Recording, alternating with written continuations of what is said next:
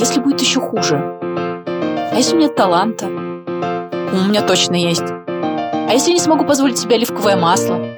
Поехать на выходные в Узбекистан? Финики из Ирана? Привет, я Яна Осман, и это подкаст о том, как я исполняю мечту. Я хочу стать писателем и снимать кино по собственным сценариям. Как устроен подкаст? Применяя структуру голливудского гуру сценариев Кристофера Воглера в реальной жизни, я прохожу свой путь героя. Отправляюсь в путешествие, чтобы найти наставников, брести меч, сразиться с чудовищем и стать повелителем двух миров. Я не знаю, какой будет история, где я главный герой.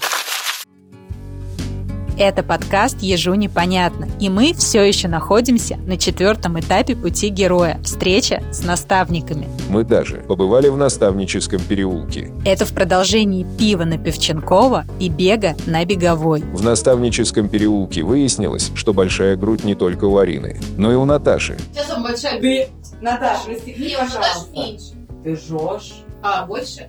И когда это выяснилось, тому, кто это выяснил, Арина сказала. Белла, но я бы на твоем месте не смеялся над моей грудью. И после этого Арина рассмеялась. Пока Арина смеялась, мы с Наташей, Дашей, Алиной и Беллой выпили две бутылки вина и съели четыре глазированных сырка. Владимир в это время изучал историю наставнического переулка. Я не мог сосредоточиться. Выиграть. Через три часа мы уехали. Владимир ехал молча. Утром Владимир сказал, Я не понимаю женщин. Ради Владимира я решила позвонить Маше Белоковыльской. Маша – заместитель главного редактора журнала Harper's Bazaar. Маша знает о женщинах все. Маша делает журнал для женщин. Благодаря Маше меня пять часов снимали в мужском костюме босс с носками вместо плеч. Маша, как редактор Harper's Bazaar, ехала в это время из Якутии в Кострому. Вот сейчас вместе со мной в Костромскую область в чемодане поедет якутский нож.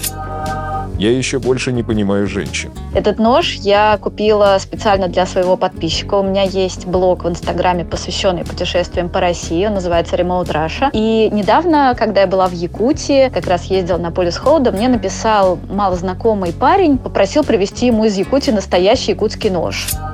Оказалось, что якутский нож – это очень особенный жанр ножа. Женщины вряд ли заинтересуются этой информацией, но мужчины поймут, о чем идет речь. В общем, я несколько часов выбирала этот нож, отправляла ему фотографии, записывала видео для того, чтобы каждая деталь э, была ровно такой, как он хочет. И в итоге получила специальное разрешение на провозку этого ножа в самолете. И сейчас вот этот нож уже пересаживается на поезд, чтобы встретиться со своим хозяином. Кроме ножей, Маша еще покупает куклы. Одна из вещей в моем доме – это кукла Вуду.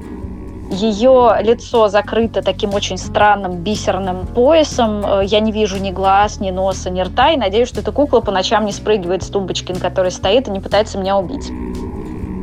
Выглядит она очень жутко, и вот сейчас я на нее посмотрела и, и, честно говоря, даже не понимаю, зачем я ее привезла. Я хотел бы сузить свое недоумение. Я не понимаю женщин, которые не понимают, зачем они привезли домой куклу Вуду.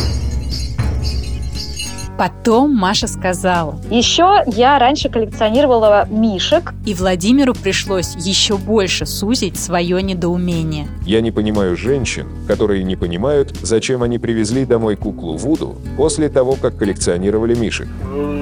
У меня собралась огромная коллекция, в ней несколько сотен медведей, и в какой-то момент просто закончилось место в квартире, я их перестала привозить. Среди этих мишек есть по-настоящему уникальные экземпляры, например, э, медведь из индейской резервации МКА, американской. Он сделан вручную и был куплен практически на обочине у местного жителя, то есть это никакое не фабричное производство, это вот такой по-настоящему редкий, уникальный мишка. Еще есть мишка из Перу, которого я купила высоко в горах, он сделан из меха альпаки, очень-очень пушистый, зовут его Укуку. Укуку это на перуанском языке значит медведь. Есть медведи из Австралии, из э, разных африканских стран, есть э, очень маленький медведь из Израиля. В общем, медведей много, э, они сейчас сидят немножко друг на друге, им уже давно не хватает места. И вот как только я начала о них рассказывать, они как-то очень осуждающе стали на меня смотреть.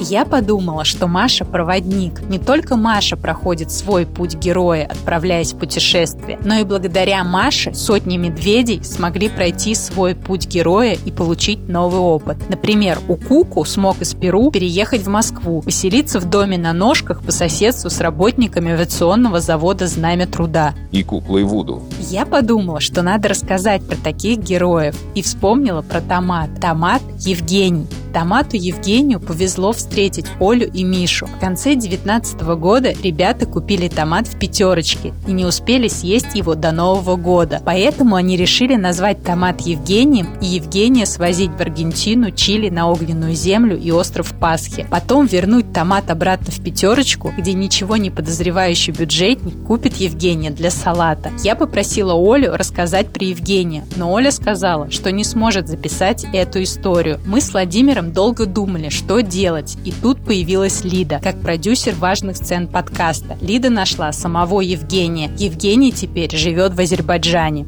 Я ничего не видел. Я был завернут в бумагу и убран в плафон. Оля с Мишей поместили Евгения в плафон, чтобы провести через строгий санитарный контроль Чили. Ради Евгения они задекларировали крекеры. Помню, что было холодно и город с названием Ушуая. Ушуая находится меньше, чем в тысячи километрах от Антарктиды. Из России там, наверное, были только Оля, Миша и Евгений. Говорят, в холоде замедляются процессы старения. После Антарктиды я 7 месяцев пролежал в пятерочке под ценником «Томаты Азербайджан». Потом грузчик Алим, что переводится как «ученый», отвез меня в Азербайджан показать родственникам томат, который никогда не пропадает. Здесь брат Алима Анар, что переводится как «гранат», пытался вывести такие томаты, как я. Меня переименовали валы, что значит яркий, красный, огонь. Но жена Наралма, что переводится как «яблоко», называет меня Арит, что значит «единственный», «неповторимый». Напоследок Евгений Алыарит спросил, можно ли вообще подготовиться к таким путешествиям. Из супермаркета через Антарктиду в Азербайджан. Владимир использовал этот вопрос как повод еще раз позвонить Маше, которая продолжала ехать из Якутии в Кострому перед поездкой я стараюсь познакомиться с каким-нибудь человеком из того места, куда я отправляюсь. Сделать это можно, например, в социальных сетях, в Инстаграме, в Фейсбуке. Для чего это нужно? Для того, чтобы в незнакомом месте обзавестись хотя бы одним контактом, который может стать твоим самым первым проводником. Это очень помогает, потому что ты приезжаешь и сразу с этим человеком встречаешься, общаешься, погружаешься в его мир, погружаешься в атмосферу того города, поселка, куда ты приехал, и быстро обзаводишься всевозможными контактами, потому что, как правило, человек знакомит тебя с кем-то еще, или советует какое-то место, или дает чей-то номер телефона, и по цепной реакции у тебя складывается уже какой-то маршрут, какой-то план на будущее. Плюс, ко всему прочему, ты очень часто с этими людьми потом спустя время продолжаешь поддерживать контакты, и это очень приятно, когда, будучи разделенными тысячами километров, вы держите вот эту тонкую ниточку связи, и ты знаешь, что в любой момент ты можешь снова приехать, позвонить этой девушке или этому парню, и тебе всегда будут рады. Владимир слушал молча. Я стараюсь прочитать какую-нибудь книгу или посмотреть какой-нибудь фильм, действие которого происходит в месте, куда я отправилась. Это нужно для того, чтобы настроить оптику определенным образом. Не знаю, это наверное, не очень универсальный совет, но лично мне это помогает. Это помогает немножко романтизировать свои впечатления, потому что ты едешь уже с определенным ожиданием, смотришь на все, что тебя встречает уже сквозь такие вот литературные или кинематографические очки. Потом Владимир передал инструкции от Маши в Азербайджан. Маша, что значит невероятное? Сказал Владимир Томату.